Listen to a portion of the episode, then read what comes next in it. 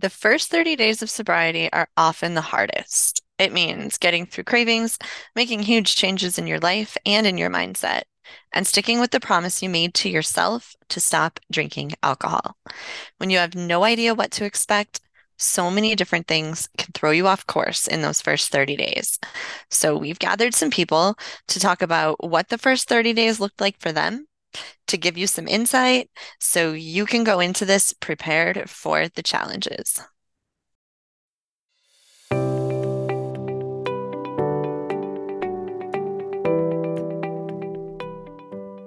Welcome to Through the Glass Recovery Podcast, where we believe that connection is the opposite of addiction, vulnerability is the antidote to shame, and that recovery isn't just rewarding, but it's also a lot of fun. We're your hosts, Steve and Julie. Listen as we get together with friends to shed light on the hard things, talk about the other side of addiction, and how we create a life so full there's no space left for alcohol. Before we get started, we want to remind you that we've started a Facebook group just for you, our listeners, to get support as you make your way through this sober journey. You can find the link on our Facebook page, and it's also linked in the show notes. All right. So, first, I want to kick this off with wishing everybody a happy new year. We are recording this episode a little early, so we're kicking off 2024 you know, a little bit early, but this is awesome. We're so excited to be here. And had a little bit of a switch up in guests last minute, but we are all about being flexible here. It's like one of the things we learn in recovery, right? So, yeah, we're going to go ahead and do our introductions. I'm going to start with Brandon. How Hi, everybody. Hi, Julie. So, yeah, my name is Brandon. I'm 29 years old. I've been sober for 11 months now, and it's been just an incredible journey. I uh, first started using drugs and alcohol when I was 15 years old and struggled all the time. Went through multiple rehabs as an adolescent, struggled through high school, college, using, doing anything. I, I went through all the phases, right? Marijuana, alcohol, psychedelic drugs, cocaine, heroin, prescription pills. You name it, I've probably tried it and I've been there and I've been addicted to it at one point. And um, it wasn't until about a year ago that I I got sick of it. I, I, I was going through withdrawals again, and I was like, man, I just uh, I don't I don't want to do this until I die. I, I don't want to keep being maybe okay for a little bit, and then you know having having to go through a rehab, or maybe just dying. Maybe I won't make it to another rehab, or maybe I won't I won't come out of it and snap out of it. So got it together. Got an awesome mentor started taking my physical health seriously, making some goals for myself, uh, applying a lot of techniques that I've discovered over the last few years. I'd already been meditating and I had a great deal of tools in the bag, right? Like some good habits, but with like binge drinking and drug use. So right. there was a foundation and like a, but I was like, I just got sick of it. I said, let's get rid of all of it and let's really try this thing. And um, it's life has been great since then. I've also lost 55 pounds in the last 11 months.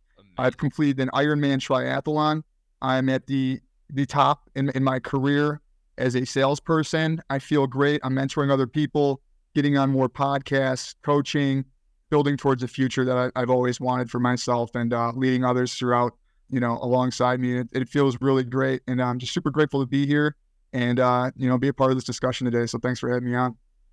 Yeah, absolutely. We're so happy to have you. That's an awesome story. I'm so happy to hear that you managed to find your way into all of this at 29 years old. To me, that is amazing. And it just makes me so happy for you. So, yeah, really cool story. Thank you so much for sharing all of that. I'm sitting here. I'm sitting here thinking that exact same thing. Anytime I, I, I hear someone in their 20s or early 30s, it just it just makes my heart sing, dude. It just makes my heart sing because I'm I'm Julie and myself. We're both early forties. To get those ten years back, what a gift you're giving yourself, dude. What a yeah. gift. Thanks, man. Absolutely, really, really cool. Super excited to have you here too. Thank you so much for making the time. And then next, we're gonna go with Jonas. Would you like to introduce yourself? Sure, sure, sure, sure. Hi, all. Um, I'm an addict. My name's Jonas.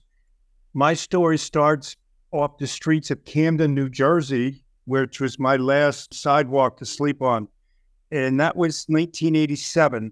and uh, I was fortunate enough to get on a plane and um, wound up in uh, what we call destination rehab, Delray Beach, Florida, and have been here since and have maintained an active recovery program since getting off that plane.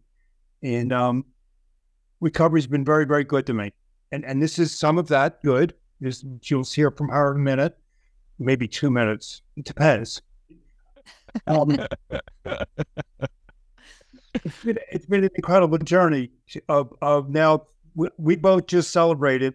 I made 36 years just to keep the math in check for y'all. You don't have to get your calculators out, and which is a long fucking time. It's a it's a long time, and you can tell with the gray beard and and, and a lot more forehead um, that that re- recovery has has really shown its its colors for me. It's it's been wonderful. A, a lot of life showing up, like you said, a lot of life showing up, and and part of the message that I have to share is, is that no matter how life shows up, it's possible to get through it without getting high. Um, yeah. Then that's that that I can share and as maybe as as time permits, whatever um, evolves from our conversation. I'll share some of that. Lots and lots of ups and lots of things that are not so up, um, you know, along the way. And as you can imagine, but there's been nothing like it. There's nothing like growing up. Finally, right? Yeah. Finally, and, and I started in my early 30s, and I celebrated my first, uh, my 34th birthday with 33. I don't know, drunk free for the first time, and and and it was around this time of year, right? That then I got got in recovery. Every time this year, I go into this kind of like dive of like remembering and, and another grief process that happens of like, oh, I gave up being irresponsible. I can't believe I did that. Why would I want to do that? It was so attractive. And now on the other side of it, I, you get different news in the emails and phones and technology that brings us together tonight. So um, thanks for having me, and um, I'll pass. Yeah, thank you so much for being here. And then we are going to be joined by Jonas's partner, Suzanne, which is a little bit last minute. And I am so grateful that you're willing to jump in with us. So we would love to hear a little bit of your story too. Okay. I am Suzanne. I'm 26 years sober. I got sober in Key West, Florida. And, you know, my life began when that happened. You know, I, I was a I was a survivor. I knew how to survive. I was a great survivor. And then I had a baby at 40 and my life changed and, you know, wasn't about me anymore. And it was my daughter was my gift because she got, I went into the rooms because of that. And it's been amazing. You know, it was the first, you know, I'm, I'm one of six children and it was the first time I ever felt connected anywhere, you know, and loved and not judged and unconditional. And, you know, I was also brought up Catholic and I never found God till I walked into the robes, you know, and I went to Catholic schools. I even went to Catholic college, you know, but never found God till I came into the rooms and it was, you know, he spoke through all of you, you know, to me because I never, he never talked to me before then. You know, I was trying, but he wasn't talking, or I didn't know how to listen. And, uh, you know, it's been an awesome journey. And again, like, you know, life shows up, and I've been able to walk through everything that's happened. And there's been ups and a lot of downs, and I'm never alone. You know, I'm always, someone's always there with me. And, uh, you know, I waited a long time to have this great relationship. You know, we're in recovery and it's awesome, you know, and it's not, it doesn't take a lot of work. You know, it's, we can be ourselves and it's beautiful. So thank you. It's awesome. It's honest. It's beautiful. Yeah. Everything you wished it could probably be a really long time ago. I feel mm-hmm. you. I feel your words when you say that. Yeah. Yeah, absolutely. Really cool. Well, I am so glad to have all three of you here with us today. This episode is coming out on New Year's Day. So we wanted to talk about something pertinent to all of the people who have made quitting alcohol their New Year's resolution. I will tell you now, this is probably going to be our most listened to episode all year. That's how it seems to go. No so, pressure. No pressure. Not at this all. better be good. You guys better make it. No, I'm just kidding. Oh, but on that note, the topic for this episode is surviving the first 30 days of sobriety. What did that look like for you? What challenges did you have to overcome? What did you learn? What can you share with all of our listeners who have decided that this is the day that they are going to stop drinking? Let's try to make it a little bit easier for them and just share some insight um, as much as we can. I had something really quick to share. Go. You know, the thing that happened for me when I first walked in was, you know, I worried my whole life. My whole life, all I did was worry.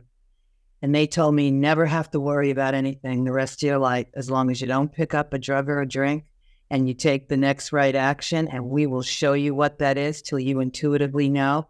And I said, no, no, you don't get it. I got the IRS after me. I got this. I got that. I just had a baby. I got to get her to college, you know, everything. And they said, stop. You never have to worry about anything the rest of your life as long. And they went through it and through it. And after 20 minutes, I said, Are you telling me I don't have to worry? And they said, That's right. You don't. And this weight came off my shoulders that I'd been carrying all my life. And I I floated back to work that day.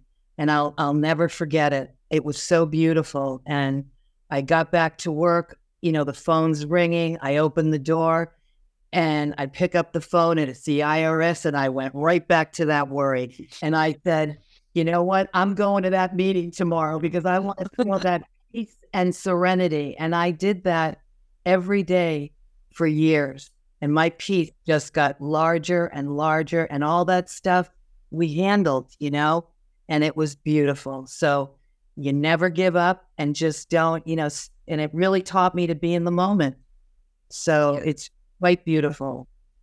That reminds me a little bit of so I never did AA. I've never had any experience with it, but I, I, I am very familiar with a lot of the AA cliches, um, and they're they're great. They're cliches for a reason, right? It's because they're they're generally true. But I remember the first time somebody told me you never have to feel this way again, mm-hmm. and you know, I was I was drowning in regret and shame and all of the things that come with, you know, every your rock bottom. And I remember somebody saying that to me, and to me that was like so full of hope. That was we were Steve and I were just talking before we hit record or before you guys showed up.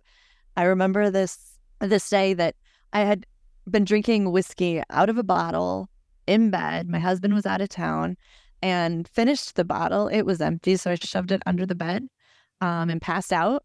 And then I got up in the morning and I did all my mom things, right? I was out there doing all the things I needed to do. I left the house. I was running errands and running kids everywhere. And then my husband was coming home that day and I remembered that bottle under the bed. And all I could think about was, oh my God, what if he finds that?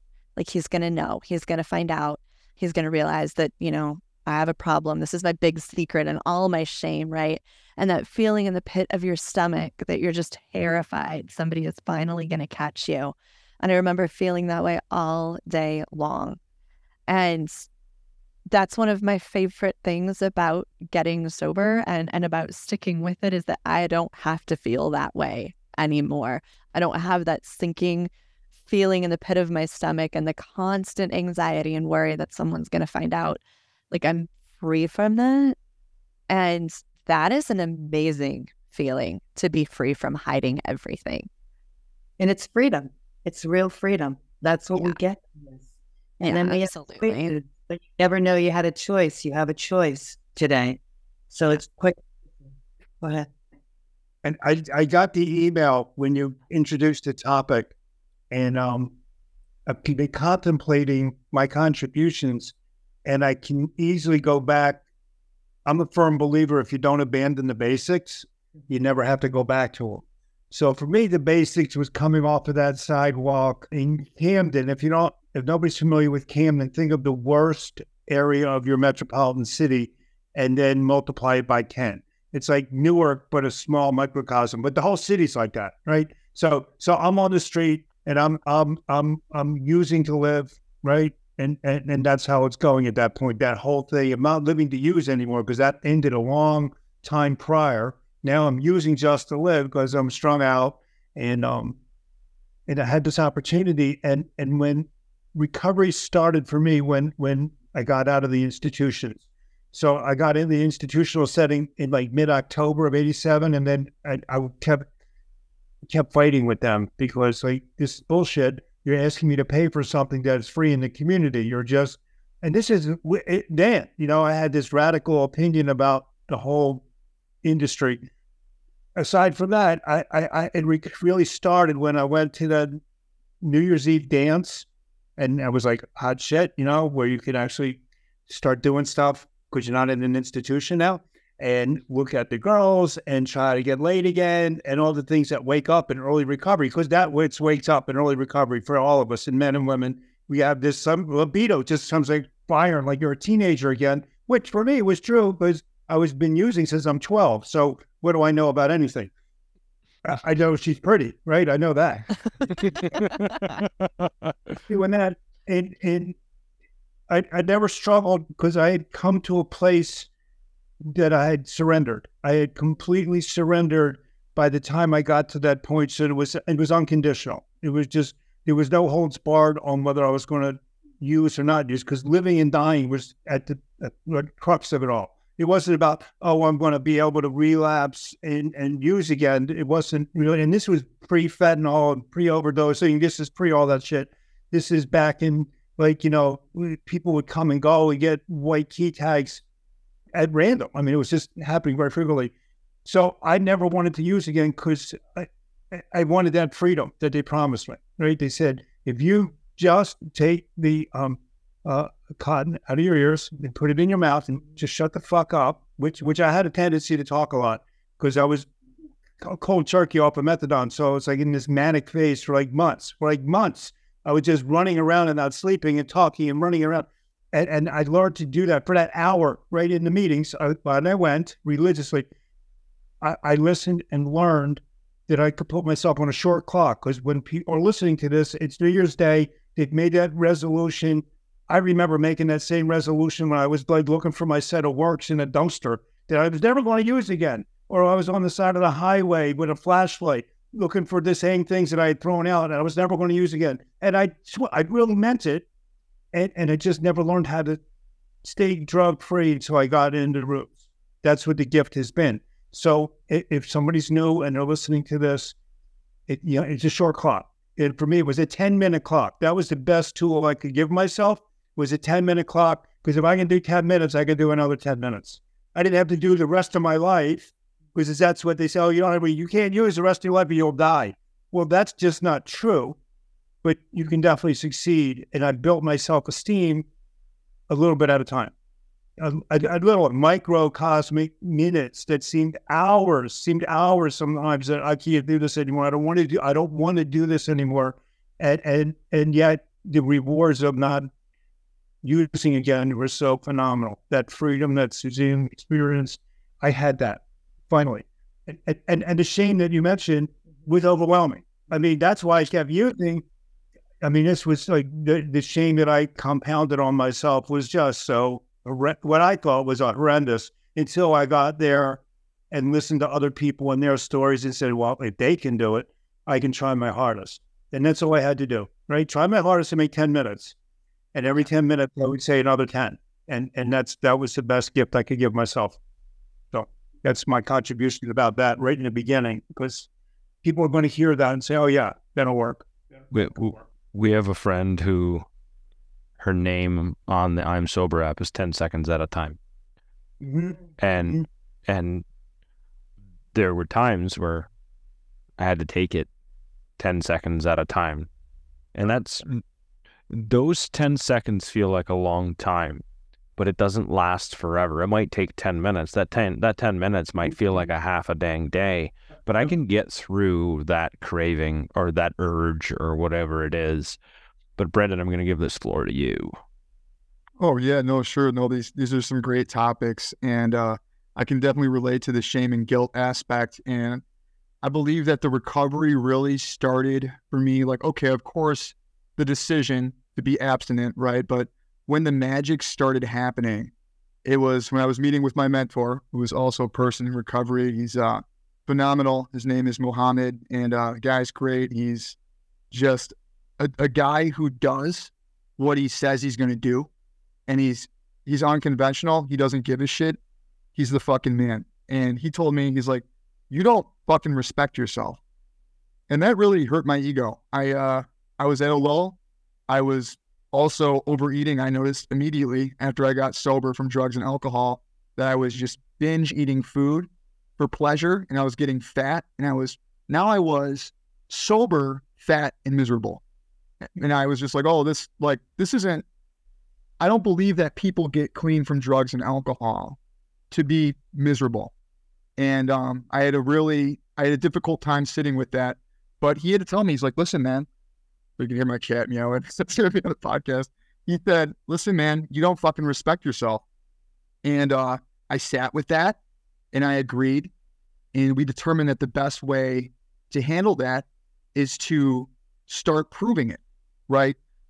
You can't just create self respect out of thin air. You need to actually prove it to yourself by your actions, right? This is this is how we we stack wins. So if something as little as making your bed in the morning, you know, right when you wake up saying, Hey, I'm gonna make my fucking bed. And you make your bed, that's a win. You're showing respect for yourself. You're showing respect for your environment. Um, furthermore, right, I, I, I knew and I already been doing this is having a gratitude list, showing some gratitude to get your mind, your mindset right when you wake up from a place of like not like why me or like blah blah blah or anxiety and fear and loathing, but a place of like I'm really grateful I'm alive today and I'm grateful for everyone that I have in my life. And here's a list of three things that I'm grateful for. So those two things have made it um, a tremendous impact and then getting the body right. So now, now that we know we don't respect ourselves, right? What can we do to get the body right? And that was creating a macronutrient plan, saying like, here's the foods I'm going to eat. Here's what I'm going to shop. He gave me a shopping list. He said, here's here's what you're going to hit for carbohydrates, for proteins, for fats. Here's your target weight goal. You're going to go to the gym. You're going to do these things, right? Which seems like a tall order at first, but by simply showing up going to the gym, you you you can form these micro habits, right? There's a great book written called Atomic Habits, and um, you know, there's just there's a plethora of information there. It talks about habit stacking and things that we can do to make it easier to do the next right thing. And I believe that incorporating a lot of these concepts, by incorporating a lot of these concepts, doing the right things and having the right mentorship to guide us and hold us accountable, I mean, we're you're basically a force to be reckoned with at that point. And if you can start proving to yourself through daily small wins and atomic habits that you do respect yourself, you're somebody that makes that does what they set out to do, you'll have a tremendous you'll see tremendous improvement in my in your mindset will be shifting drastically within the first 30 days, but you need to prove that. So, you know, I would encourage anybody who is waiting a month to do something about their situation to like not do that and start doing it tomorrow. Like wake up if you're not somebody who makes your bed make your bed write a gratitude list go to a meeting and start start proving to yourself that you respect yourself enough to follow through with something and do it now don't wait till january 1st because that kind of thinking is the same thinking that got us drinking and justifying and justifying pushing things off anyways so um, you know that's that's what i would encourage i guess that, that's my share on the topic for right now so thanks for letting me share that and being patient with my squeaky, squeaky cat. we can't hear it, but I love that we can see you moving your cat over you over and over while you're talking. we can't hear it though. He's so funny. I think that's why he's being the most active and he's knocking shit off my table. It's like he knows. He's like, oh, I'm gonna fuck with you now. That's so, so funny. My now, love... oh, go ahead. Go you go. You, you you go. I was just gonna say one of the things that I say a lot, like so many people that are are drinking struggle with self-esteem, right? With self-worth. The way and, and I say this is similar to what you said, Brandon. I tell people the way you build your self-worth is by keeping promises to yourself. Mm-hmm. Right? We will keep a promise to anybody if we have the opportunity to do that. If we tell someone we're going to do something, we're going to bend over backwards to make that happen for them. But when it comes to ourselves, we don't usually do that. And we need to start keeping promises to ourselves um, and that starts with for, you know, like you said, you're going to commit to making your bed every day, or you're going to commit to whatever change it is. In this case, you're going to commit to not drinking anymore.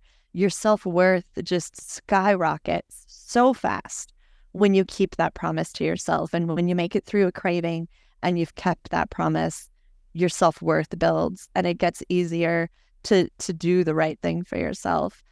And then the other thing I was going to say, you're talking about diet and and all that. Mm. When I quit drinking, there was no way I was going to diet. For me, it was like I needed to focus on just not drinking. If that meant I was going to eat all the okay. Skittles in the world, I ate all the Skittles in the world. And everybody's different, right?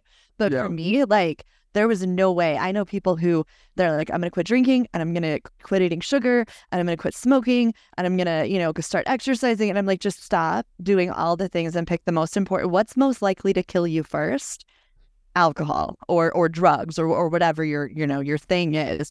That's most likely to kill you first. So just start with that and and there are other people who thrive on on the exercise and the diet with it but for me that would i i would have just quit all of it i would have been like fuck this yeah, there's no way yeah and so for me like it was it was all about just alcohol and once i felt like i had a handle on that after like 90 days then i i decided i was ready to quit the skittles yeah, no, that's, but that's it was cool. so, and for sure, everybody has their own way of doing it. But yeah, that was my thing. There was no way I was going to add anything else because alcohol was gotcha. all I could handle.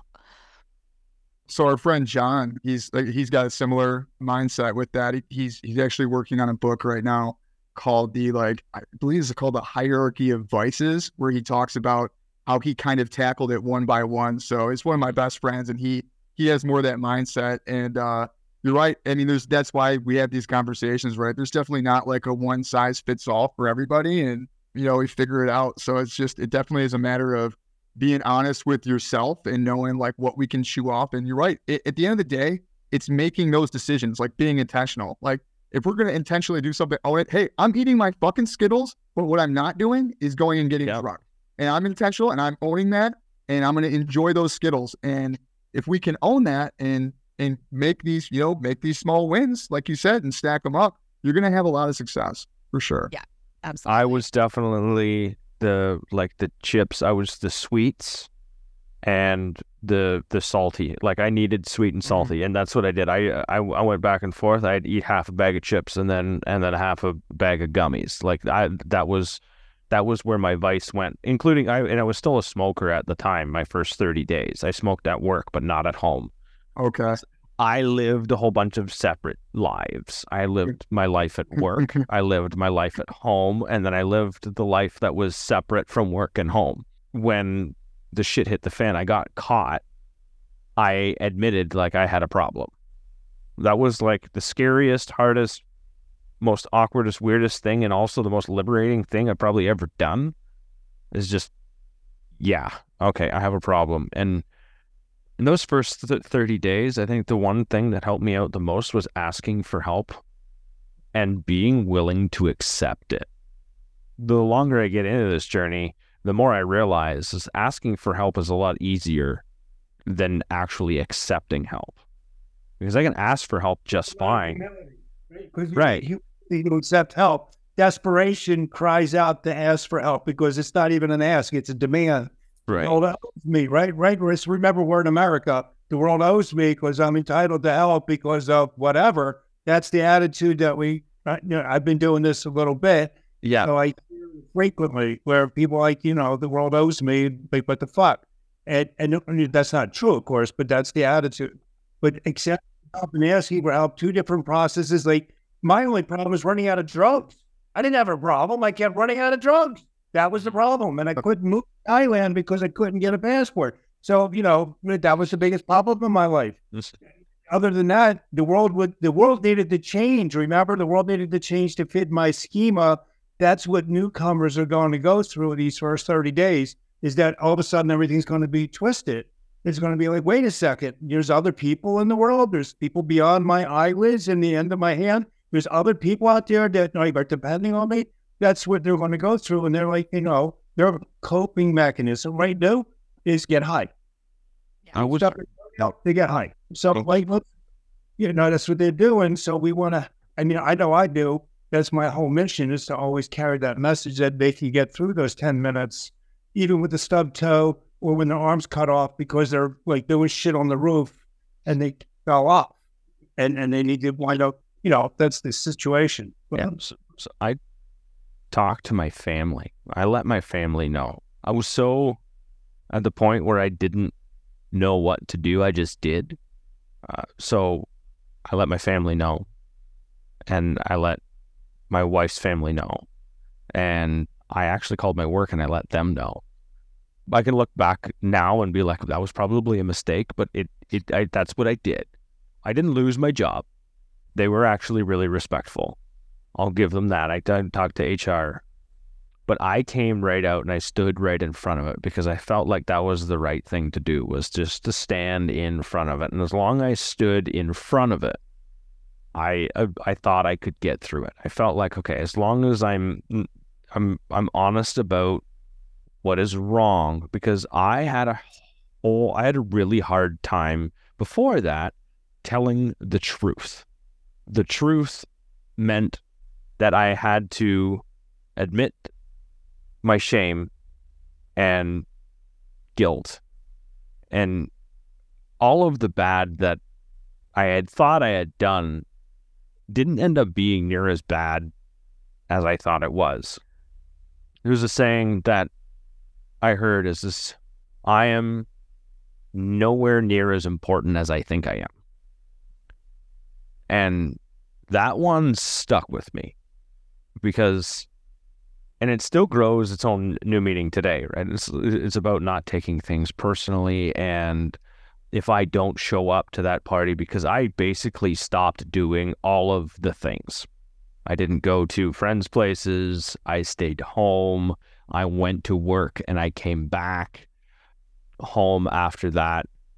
I was very, I, I, I was very limited on anything that I was doing because my concentration was is like just not drink.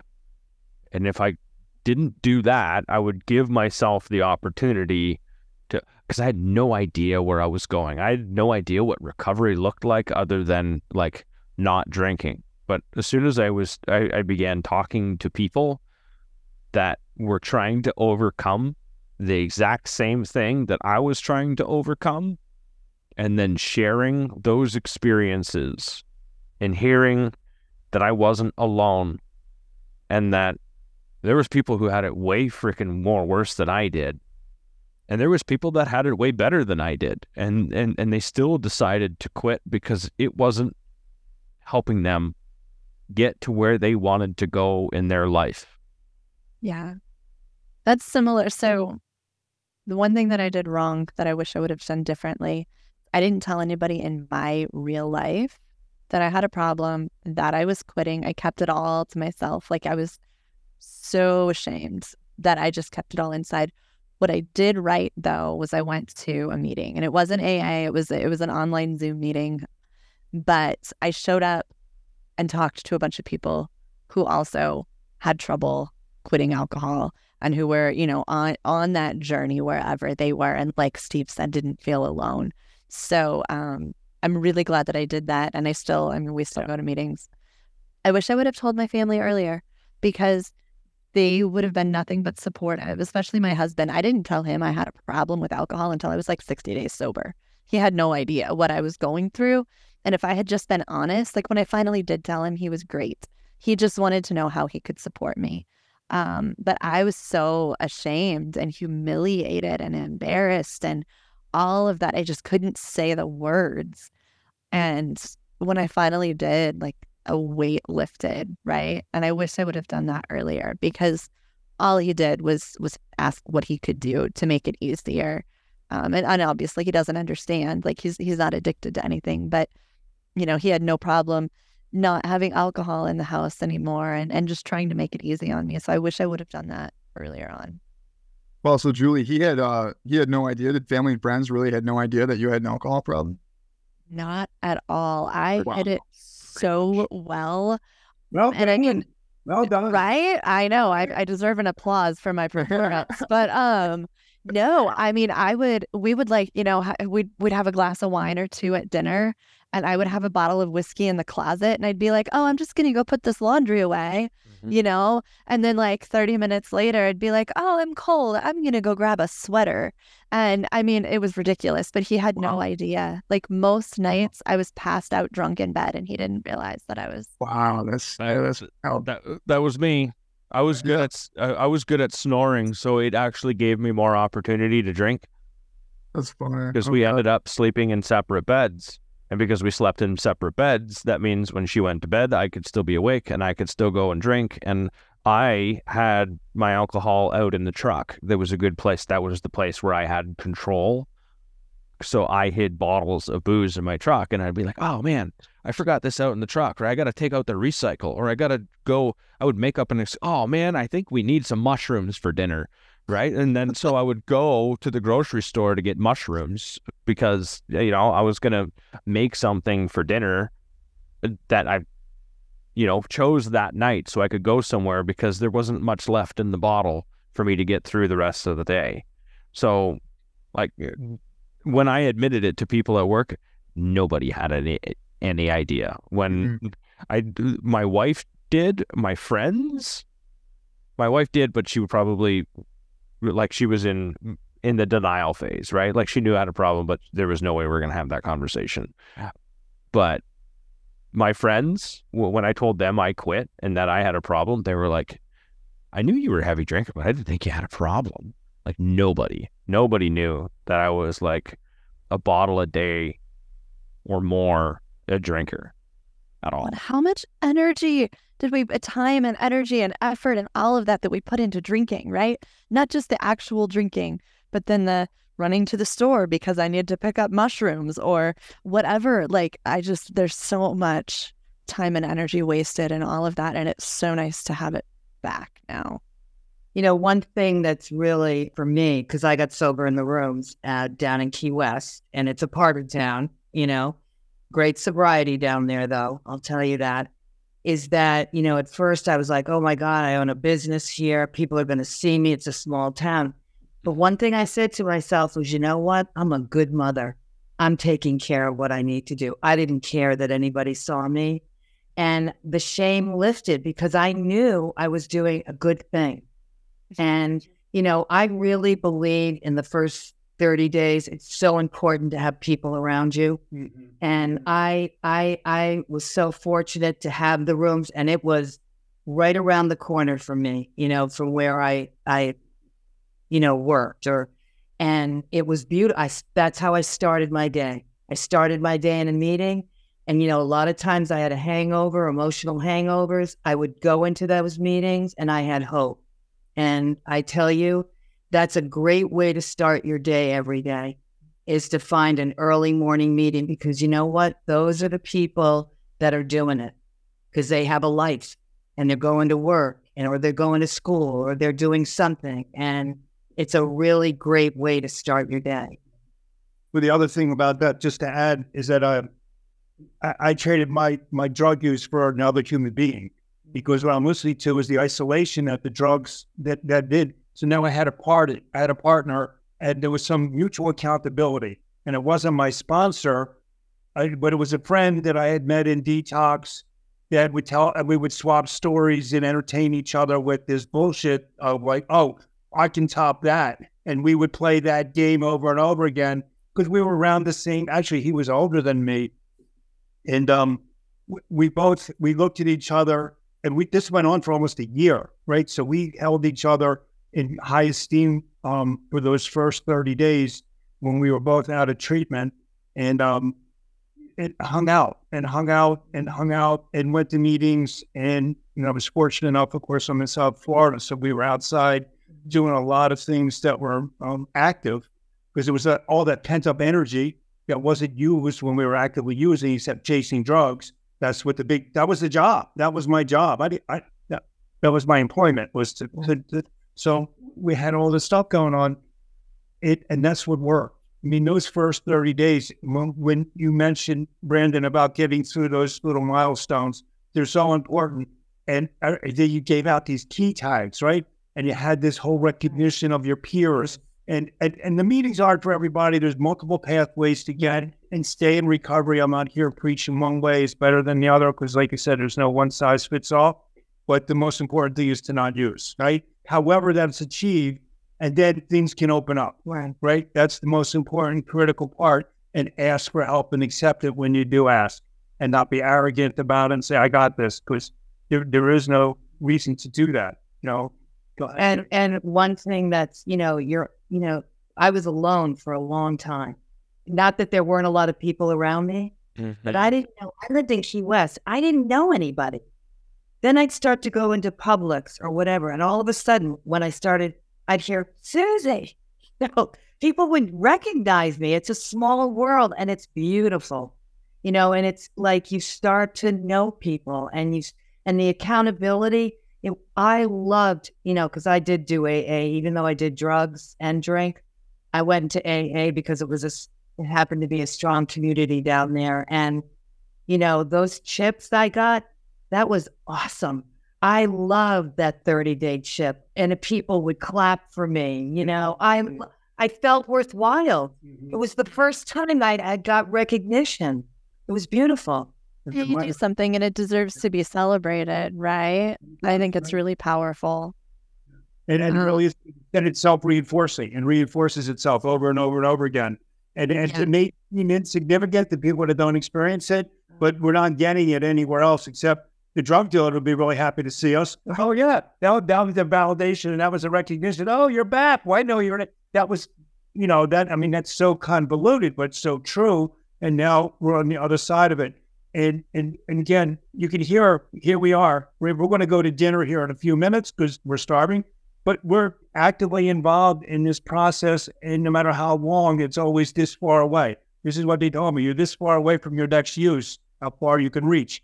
And if I don't put it in my hand, it's certainly not going to get in my body because nobody has ever, ever, ever chased me down the street and made me get high. Ever. Yeah, Chased me down Absolutely. my money. They've chased me down the street for my drugs, but they never chased me down and forced me to use. So if I don't put it in my hands, chances of it getting in my body are really, really slim. So that's the real key to that first 30 days is to stay away from the shit. Just stay away. Don't go to bars. Don't go to old people, places and things. It's not complicated. It's just do do what you're told. Follow direction. Be be willing to be teachable. Those are the things that I still believe in that I still try to do every day, like make my bed. I learned to do that when I was like eight. So I, I never really got past that guy's lecture. I guess you heard that lecture from that Yeah. Jen- General, right? Make your bed. Make your bed mm-hmm. speech, the, the, the commencement speech. Right. Yeah. Very, very awesome. And I still teach that as really the most important thing to start our day. You know, whether it's Totally. meditate your bed or make your bed and meditate, but whatever those disciplines are. But again, the first 30 days, you know, wipe your ass, you know, go to a meeting, don't use. I mean, it's not complicated. Not really. Everybody's going to do that. At the end of the day, especially in the first 30 days, like your only job is just don't drink. You, Whatever it takes Yeah. to get there. Don't overcomplicate it, right? Yeah. It's so easy to overcomplicate. Mhm. you know, yeah, it it is simple. We tend to overcomplicate things as addicts and alcoholics, but yeah, I would just like to air caution that although we want to avoid certain people, places, things, not go to bars, um, you know, there was some mention of of isolation, and that was something that I had gotten really good at doing, you know, while I was active with drugs and alcohol, and it was something that I was still resorting to even after I got sober. I was like, okay, I'm going to isolate myself because this is safe and then I can be protected and not do drugs and drink. But if we feel lonely we resort to isolation, isolation is a, is a negative behavior. It is something that stems from lower self, right? It's we're taking ourselves out of a situation based off of fear, right? Fear and anxiety is crippling us to stay somewhere, confined somewhere. Now, there's the other side of that, which is solitude. And my mentor described to me, I, he he recommended that I, you know, I embrace solitude. I said, hey man, I don't want to like isolate myself. He said, no, no, no, my friend, you're misunderstanding. I, I'm not telling you to isolate. He's like, solitude's different. That's when you're. It's, it's about your intent. Yeah. So you have to be intentional with your time. You should preserve your time, your energy, and your space. Enjoy your environment. Sit there, meditate, plan, craft a mission statement, right? These are all great behaviors that you can be intentional with your time on for solitude. Don't react. If you're reacting to something based off of fear and you're hiding in your house, now that's isolation. And that's that that will you're compromised. And that'll that'll put you in jeopardy in terms of your recovery. So that was just something I figured I'd, I'd add there. But no, it's uh great, great conversation around this. It's awesome. Yeah. That's something that we talk about too is the the isolation and, and solitude. That's something that I bring up a lot. Solitude is absolutely like it, it's so important for me. I'm an introvert. I need solitude. I need to recharge. I hike a lot, but it's healthy, right? And and I think like you're saying, there's no reason that you have to just stay inside and do nothing. Staying inside and doing nothing is so sad. Yeah. And it shouldn't it shouldn't be that you just have to create new things to do Yeah. right so if that's hiking or and and for me a lot of that was during the day right because at night everybody wants to go out and drink so i found things to Mhm. do during the day or meet with a friend and go have coffee you know most normal people don't drink at noon um, so you could probably find a friend who would be happy to just go out for coffee that was news to me at some point i was like I oh we can't you know oh it's amazing but Wait, what? that's Are a you really know people don't drink at noon? right Yeah, it's crazy. No, it's really wild. Like even connecting with people that aren't in recovery, that like aren't addicts or alcoholics, and they're like, "Yeah, I just don't drink," and I'm like, "What the fuck?" I'm like, "We never would have hung out in college." I was like, "You don't drink?" I was like, "I'm like, oh, so you're like you're like a drug addict or something, right?" They're like, "No, dude, I just you know it really wasn't for me, and I'd rather do other things, you know." And I'm like, uh, I know now, but I, I don't understand why you don't do that if you don't have a problem. But all right, sounds good. But you can have these relationships with people now, and you're like, holy shit, there really are people out here that just like don't like to get fucked up. Like, you know, Yeah, it's pretty my incredible. is one of those people who can buy a six pack of beer and there will still be four of them in there at the end of the month. And I'm just like, I I I just can't. Like, like it's just fascinating to me, but it's just not it just doesn't appeal to him. And yeah, I'm not that way. That that would not have ever been me ever. All right. So I will wrap it up. We had an awesome conversation here, guys. I really appreciate everything you all brought to the table. One of the common themes I got from all of you here was that you can get through it. I can get through it. Of course, it's easier said than done, but how did we do that? We talked about having a willingness to try. We talked about finding support either at home or locally or friends. And one of the things I do want to mention here too is, is there is a whole bunch of support online where you can get the support you need. We got the support that that we needed through uh, Zoom or online friendships that that that develop. It's incredible what's COVID what COVID has done to open those doors to all paths of recovery and all paths of support.